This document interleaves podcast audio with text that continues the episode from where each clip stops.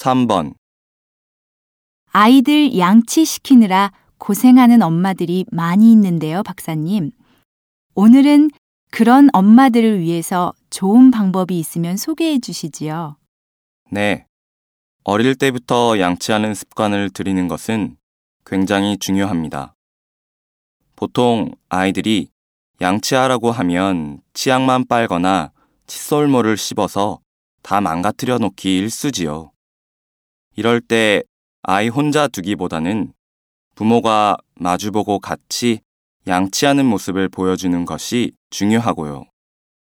또한 아이들이 따라 부르기 좋은 양치에 관한 노래를 같이 부르면서 하면 아이들이 양치질을 쉽게 따라할 수 있습니다.